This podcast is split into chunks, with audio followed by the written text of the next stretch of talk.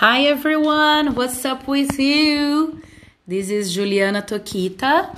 Olá pessoal, como vocês estão? E aqui é a Patrícia. E esse é mais um episódio do podcast das Roomies. Patrícia não, porque senão parece que eu tô levando bronca da minha mãe, é da Pati. Pati, Pati Zazeri. Pati, eu queria começar esse episódio. Esse vai ser mais curto do que o anterior, viu, gente? Prometemos, a gente pretende, Sim. na verdade. É que a gente se empolga, duas professoras. A gente adora falar, né? Então. e aí, pessoal, eu queria começar. A gente ainda tá falando sobre o Covid, porque.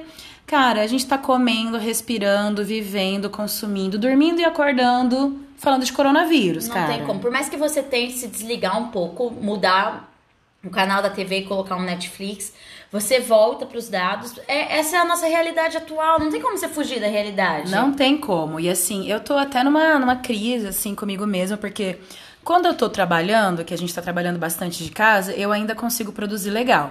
Mas aí quando eu falo assim, não, agora eu vou fazer umas coisas assim pro meu lazer. Aí eu começo a ler um livro. Eu leio algumas páginas, de repente eu tô na internet já lendo sobre Covid. Eu começo a assistir um filme. Aí numa parte que fica meio boring, eu já abro o celular e começo a ler os dados sobre o Covid. Não, gente, ficar aqui em casa que eu sou agitada, como a gente já comentou algumas vezes, eu não consigo nem numa ligação de vídeo ficar sentada no lugar, só pra vocês terem noção. Eu ando pela casa inteira enquanto falo de vídeo. É, Acordo a Ju. Vocês lembram, né, que a gente falou no primeiro episódio que a Patrícia anda cerca de 7 quilômetros por dia estando dentro dentro de casa. Então vocês imaginam, é, é, é, triste, eu também eu saio, eu sento, gravo uma aula, por exemplo, para um no ano, aí eu levanto, eu tenho que gravar do oitavo, aí eu tenho que tirar foto, mas nesse meio tempo eu já parei para ler notícia do Covid umas 10 vezes, assim. Sim, aí a gente vai acumulando muitos dados e informações que a gente quer compartilhar com vocês, né? Uhum. Eu queria começar esse episódio de hoje, porque no anterior a gente até foi um pouco otimista, pensando sobre o que o padrão de consumo que a gente vive vai mudar no jeito que a gente enxerga o mundo, sobre como os animais e a natureza e o meio ambiente estão mais livres da presença humana e tal, né? E aí os dados que eu tenho para começar não são muito um, animadores, mas eles são dados que precisam ser mencionados, pessoal. A gente está falando do Brasil e da situação dessa pandemia aqui no, nossa, no nosso país. E aí eu vou ler aqui uns dados da mídia ninja, que, por exemplo, falando sobre a desigualdade e o contexto de famílias e pessoas que vivem em situação de miséria no país. Uhum. Porque quais são os protocolos de controle e de preservação da tua vida agora no coronavírus? Quais são, Paty? Basicamente, evitar aglomerações, o ficar em casa, usar álcool em gel quando sai, quando entra, fazer higienização. Se tudo, tem alguém contaminado em casa, ficar em casa, mas assim, essa pessoa tem que ficar isolada, nada pode ser compartilhado com ela, ela só vai para o hospital em último caso. É, quando ela tá com problema realmente respiratório, senão ela não pode nem para não pegar o outro vírus, se ela não tiver com, com o corona, com o SARS-CoV-2, né? E nem se ela, e se ela tiver para ela não espalhar. Então, esses são os protocolos que a gente está divulgando no Ministério da Saúde, enfim, todos os uhum. órgãos de saúde, para que a gente consiga conter uhum. essa pandemia. Aí você tem aqui, ó, uma situação no nosso país onde. Então, a gente tem que lavar as mãos. Lavem uhum. as mãos várias vezes, por favor. 31 milhões 31 mil, 31 milhões e 300 mil. Uhum. Vocês sabem que eu tenho problema de falar números, né? 31 milhões e 300 mil pessoas no Brasil não tem água encanada. Exato. A falta de saneamento básico. Sabe que, que a gente estava vendo um pronunciamento do SUS e eu achei muito interessante porque ele fala justamente a, a gente tem que parar de achar que a falta de saneamento básico é cultural, que ônibus lotados é cultural meu irmão está morando no Maranhão e ele estava relatando, por exemplo, ele está em uma cidade lá no Maranhão, Balsas, e ele falou: o Nordeste ele é esquecido. A gente fala sobre as praias, né? A gente conhece, mas é, é um, ele é esquecido. É toda uma região esquecida pelos seus próprios governantes, porque não tem asfalto, é, não tem é, hospital de qualidade, você não tem uma escola de qualidade, é a hora que esse vírus chega lá e a Covid, né? Só corrigindo, às vezes eu falo o Covid, mas é a Covid, é a doença. A Covid. chegando nesses pontos, a mortalidade vai ser muito elevada. É muito triste porque já tem gente que morre aqui no nosso país. A gente não precisa ir para o continente africano nem países africanos. Já existem pessoas no nosso país que morrem com verminoses, que morrem pela falta de saneamento básico, né? Sim, então. É terrível isso. Então você pensar, gente, pô, olha esse número, 31 milhões. É muito grande. É muita gente. E assim, 31 milhões de pessoas não têm água encanada, tá? E 11 milhões e 600 mil pessoas vivem em casas superlotadas. Uhum. Então, como que a gente vai se prevenir? Como que essas pessoas vão se prevenir dentro desse contexto? É, tô vendo aqui, ó, falando sobre esgoto, Pati, 74,2 milhões de pessoas no Brasil. Isso representa 37% da nossa, nossa população. Eles vivem em áreas sem coleta de esgoto. Olha isso. Tá? É 37%. É 5,8 milhões não tem banheiro em casa. Ai. Tá? É... que mais que eu tenho aqui? Ah, 11,6 milhões de brasileiros, isso representa 5,6% da população, vivem em imóveis com mais de três moradores por dormitório, que é considerado o adensamento excessivo. Ou seja, aglomeração dentro da própria casa, né? Em cada dormitório. Então, assim, cada dormitório, mais de três pessoas. Então, como que você vai se prevenir? Gente, isso, assim, são dados que perturbam que provocam sentimentos assim ruins dentro da gente, negativos, só que são reais, a gente precisa pensar sobre isso. Sim, é, a gente comentou sobre o repensar após a, a, a doença, após toda essa questão da pandemia, porque assim, a gente acompanha, tem revolução industrial. Eu acho que hum. o que a, a gente está vivendo hoje é uma revolução econômica que foi acelerada pela presença de um vírus, por um fator de causa maior mas alguns empregos a gente já comentou, eles já vinham acabando. A gente comentou uhum. outro dia sobre a questão da. Lembra das vendas das linhas telefônicas que deixavam Sim. atestado? É, na, até a década de 80, quando eu era criança, alguns membros da minha família, eles tinham redes de telefone, linhas, né, de telefone, que era um bem, era uma propriedade. Você comprava, você alugava, então não era todo mundo que tinha condições de ter um telefone em casa, alugava, pagava aluguel. E isso era deixado no testamento. É, imagina, você tinha. É, investimento em bolsa para as linhas telefônicas. Então, assim, a economia ela muda, tá? E infeliz, é triste a gente pensar nisso, mas o, o serviço, a mão de obra foi substituído por máquinas quando a gente fala de revoluções. Sim. E aí teve todo o medo que era o desemprego em massa e as pessoas tiveram que oferecer os seus serviços de forma diferente.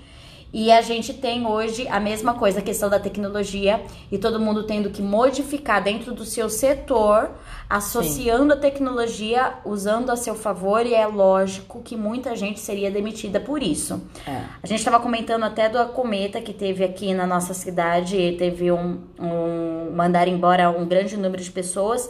Mas aí eles falam que o problema foi acentuado com a Covid, ok, mas não foi essa a causa. Você pega o Buzzer, é um aplicativo de ônibus que eu paguei ida e volta para São Paulo no ônibus leito, fantástico, maravilhoso. Eu paguei 110 reais para é, voltar. E aí você pensa assim, gente, a economia é brutal, o capitalismo é terrível. Então, por que, que é mais barato viajar de Buzzer do que viajar de cometa? Vamos entender?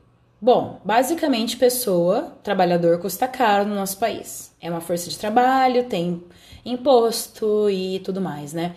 Então, a buzzer ou buzzer, né? Porque não é, é buzzer, buzzer de bus, é, é mais barato porque não tem tanto funcionário trabalhando. Exato, exato. Então você começa a perceber que ah, o próprio iFood, né? A gente estava falando do Uber, do Uber Eats, a gente assistiu, é, a gente vem assistindo, a, a Ju me apresentou essa maravilhosa Rita. A Rita Von Hunt, sigam ela e assistam todos os vídeos. E aí ela falou um sobre home officer, Terrível. E é triste, é, porque eu não tinha parado para analisar. Porque a gente fica feliz, por exemplo, que algumas empresas deixam a pessoa usar a roupa que quer, levar o bichinho de estimação. É. Que quando você trabalha na sua casa, você é, é, trabalha muito mais do que quando você tá dentro do seu horário de serviço em uma empresa. Porque... E você acha isso super legal. Isso, até você começar a perceber que você trabalha não só das 7 da manhã até as 5 ou das 8 até as 6, mas você trabalha o dia inteiro, inclusive de fim de semana. Você não me... para de trabalhar. Home office, você não para. A gente tá trabalhando de home office, tá, gente? É... Então a gente não para de trabalhar. Toda hora a gente tá aqui, ó, produzindo conteúdo. Isso. A gente tá gravando vídeo, a gente tá lendo, a gente tá estudando, a gente tá conversando nos WhatsApps, que os grupos de WhatsApp estão congestionados. Exato. Aí ele, ele dá, ela fala uma, uma questão muito legal que é assim.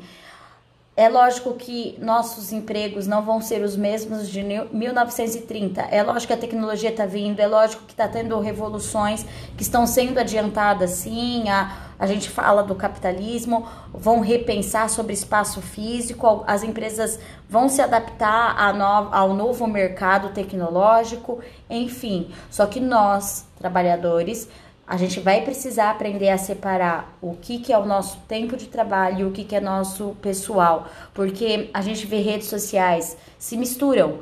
Eu sou Patrícia professora no meu Instagram, eu sou Patrícia pessoa. Eu, eu tenho que me privar do que eu vou postar, mas se eu sou Patrícia pessoa, eu não posso ter direito à opinião. Sim. Né? E o que, que é o pessoal e o que não é. A gente é que isso é tão novo que não existe é. essa separação. As fronteiras agora também, eu acho que do espaço público e privado vão ser meio apagadas, porque isso aí está sendo representado, essas fronteiras, e o espaço público e privado agora, que a gente está vivendo, uhum. pensa sobre. Olha, vem um pensamento aqui. O espaço público hoje em dia é o espaço virtual. É, é. Porque o espaço público físico, ele tá vazio, as ruas estão vazias, as lojas, as avenidas, as Praças, rodovias, tá tudo vazio, vazio, tá? Então, qual que é o espaço público que a gente tem para lidar e convivência social? Hoje em dia são as redes sociais. Uhum. Então, como é que a gente vai entender, né, exatamente esse limite do, do que sou eu, Juliana, e eu posto umas coisas lá, vocês sabem que são meio polêmicas, inclusive postei um negócio ontem que eu me arrependi profundamente. É porque eu sou uma pessoa pública. Exato. Tem um monte de aluno, eu tenho os meus chefes no meu Instagram. Exato. E aí até que momento? Então assim, é uma linha muito tênue, que eu acredito que aos poucos a gente vai conseguindo determinar melhor, porque é tudo novo.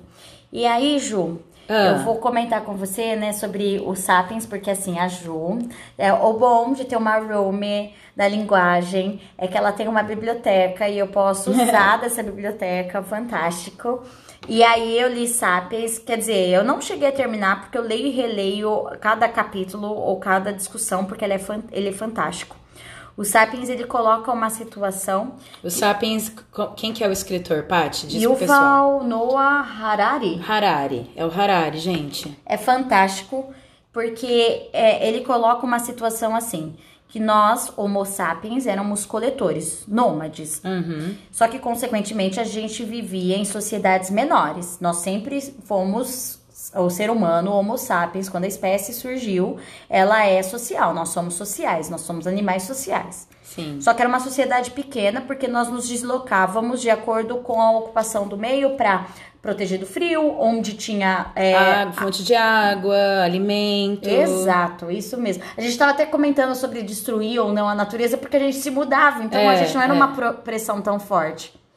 E aí a Ju, a Ju lembrou muito bem, porque estava me faltando palavras da água.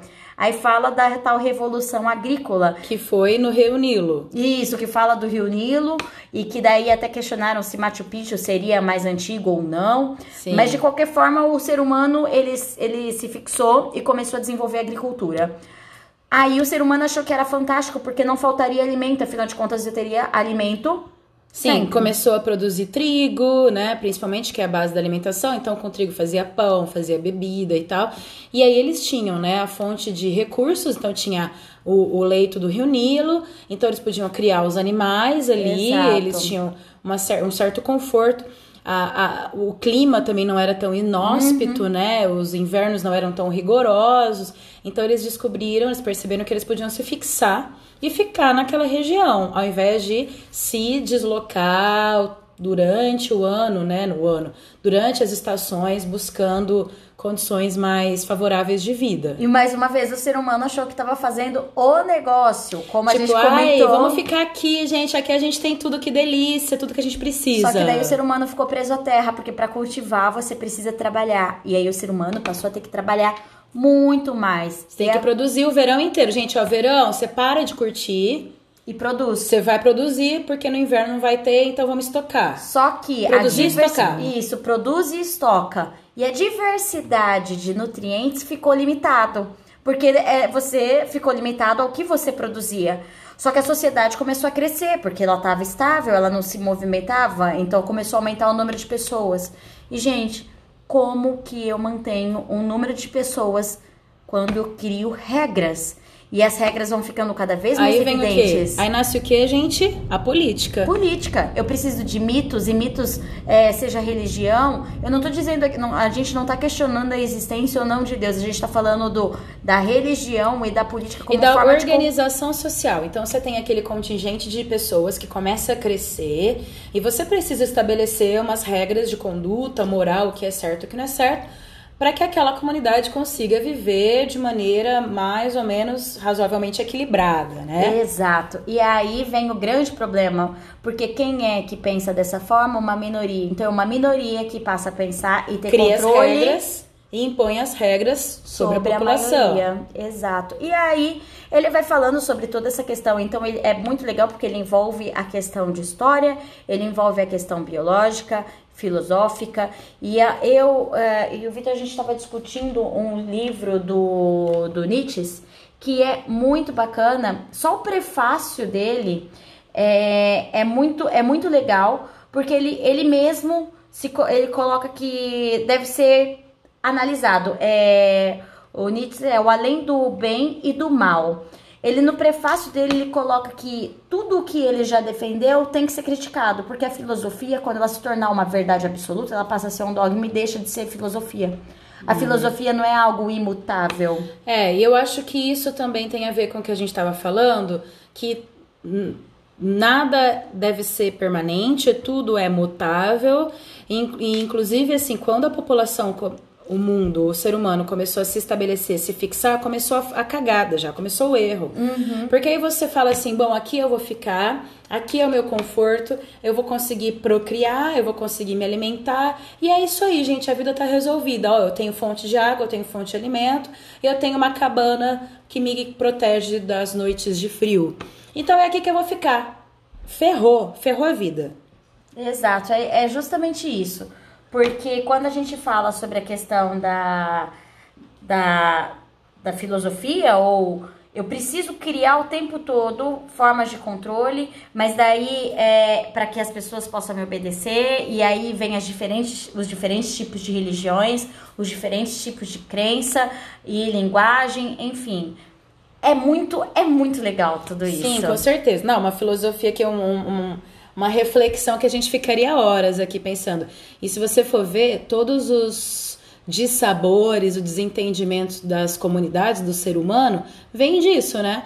Porque então eu vou pregar a minha conduta, a conduta da minha comunidade como sendo a certa, e a sua não é tão certa assim. Exato. Porque aqui a gente vive bem, a gente acredita nisso, nisso, nisso. Como que você pode viver bem e acreditar naquilo, naquilo, naquilo? Porque a gente vi- convive no mesmo contexto. Então é muito complexo, são coisas assim que a quarentena nos possibilita de pensar, refletir. Gente, eu nunca tinha lido Nietzsche. Eu tô aprendendo agora um pouquinho. O Victor tem influenciado. Mas é, é bacana, eu nunca tinha. Sim. Parei pra quarentena pra ter tempo disso. E aí, a- a- às vezes, pessoal, você quer ler um pouquinho, quer aprender o pensamento do Nietzsche ou de filósofos, né? E você não. É, enfim, a linguagem deles é muito complexa, eles escreveram isso um tempão atrás. Hoje em dia, tem tantos canais né, de comunicação de informação e de fontes de informação. Então, tem muitos canais no YouTube, por exemplo, o, a Rita Von Hunt, a gente está viciada, a gente está ouvindo e assistindo todos os vídeos dela. Tem muita fonte de informação que você pode se alimentar e, tipo, aulas, né? Pessoas que vão tentando explicar pra gente o pensamento dos filósofos, dos historiadores, é, dos escritores, de maneira mais acessível para você pelo menos começar a entrar em contato com, com, os, com o conhecimento. Que ele tem que ser o quê? A, a gente. A, a gente até tava discutindo, eu falando com a Ju, sobre a questão do senso comum, né? O senso comum ele é super importante. Só que ele não compreende um pensamento científico. O senso comum, ele é um start. Você Isso. tem que ter o senso comum das coisas. Sim. Ele não é de todo terrível. É, por exemplo, o frio causa, o frio causa gripe, friagem pega gripe. Então por isso que eu não posso abrir a geladeira ou não posso tomar coisa gelada. Não, mas o vírus ele se reproduz ou a bactéria se multiplica, independente se é frio ou se é calor. Só que quando a gente fala do frio, a questão da movimentação dos nossos dos cílios da traqueia e muco faz com que eles parem, eles é, se movimentem menos e sem essa grande produção de muco, alguns vírus ou bactérias conseguem ir diretamente para nossa via respiratória, então acaba ficando gripado. Só que se eu não tem uma explicação científica. Agora, o senso comum, a tua avó falaria para você: menino, fecha essa geladeira, está gripado. Exato, mas da onde surgiu o estudo? Do senso comum. Então, o é. senso comum ele é necessário, só que a gente precisa ir buscando a Mais partir fundo. disso. Isso. E é a, uma das dicas nossas para essa quarentena. Você tem tantas tem tantas possibilidades e meios de internet, a gente tem que cabe a nós saber usar sabiamente, gente. É um é um poço de sabedoria essa internet, esse negócio de internet, negócio de podcast, uhum. tá? Tem muitos podcasts legais, eu vou indicar para vocês. Tem o podcast do TED Ed Daily, TED. Digita lá no teu Spotify, TED ou TED. São palestras muito legais sobre várias coisas, pensamentos brilhantes. É, tem um podcast divertido que se chama Imagina Juntas para você dar risada. São duas Gostei. meninas e um menino. Eles são incríveis, tá? Tem o Mamilos também. Uh, tem o Milkshake da Wanda, que é muito engraçado, divertidíssimo. Não conhecia. Então, esses são os podcasts que eu quero dar dica para vocês. E também dar dica de algumas séries, porque a gente é assim, a gente consome muita série, né? Porque não tem o que fazer. É. Então, a gente, eu e a Paty, nós somos apaixonadas por uma série que vocês ah, provavelmente já assistiram. Agora, se vocês não assistiram, por favor, assista hoje, agora. É. Liga lá no Netflix, agora, nesse momento. E vai ser uma experiência incrível, que se chama Anne with an E. Anne with an E. A-N-N-E with an E. Anne com um E. e. Em Ai, português. É lindo! Gente, os diálogos, o, o assim, a, o script, o texto desse, dessa série é incrível, é muito bem escrito. A minha dica é para você assistir com a legenda em inglês, vai melhorar muito o teu vocabulário. Ah, eu tenho feito isso ao lado da Ju, né? Isso. E, pessoal, tem uma série também na Netflix que chama Explicando. Explicando, eles explicam diversas coisas da nossa vida, da nossa sociedade. Então, é, são episódios curtos, de 18 minutos mais ou menos. Então, explicando o que é, é pandemia, tenham lá. Uhum, o que é, uh, sei lá, o que é o capitalismo, o que é o, o feminismo, o que é, é. tem um lá que falando o que é da, daquele aquele fenômeno de música da Coreia, como que chama? Ah, esqueci. Ah, eu Sabe? sei que, que é dos, das, das bandas, né? Isso, que as minhas alunas vão ficar bravas. É, é K-pop. K-pop. O que é o K-pop? Então, assim, é muito legal. Tem o que é, falando só uma série só do Explicando, na verdade. Tem uma série só falando sobre sexo, outra falando uhum. sobre dinheiro. Então, gente, é fonte interessante aí de estudo, né? E para finalizar, já que a gente está falando de educação, de informação, a gente também precisa falar de educação sexual. Sim, exato. Porque é. a gente não aprende isso na escola, a gente deveria. É, na verdade a gente tenta passar alguma informação. Nos oitavos anos, por exemplo, eu trabalho isso, mais do que no ensino médio, por exemplo.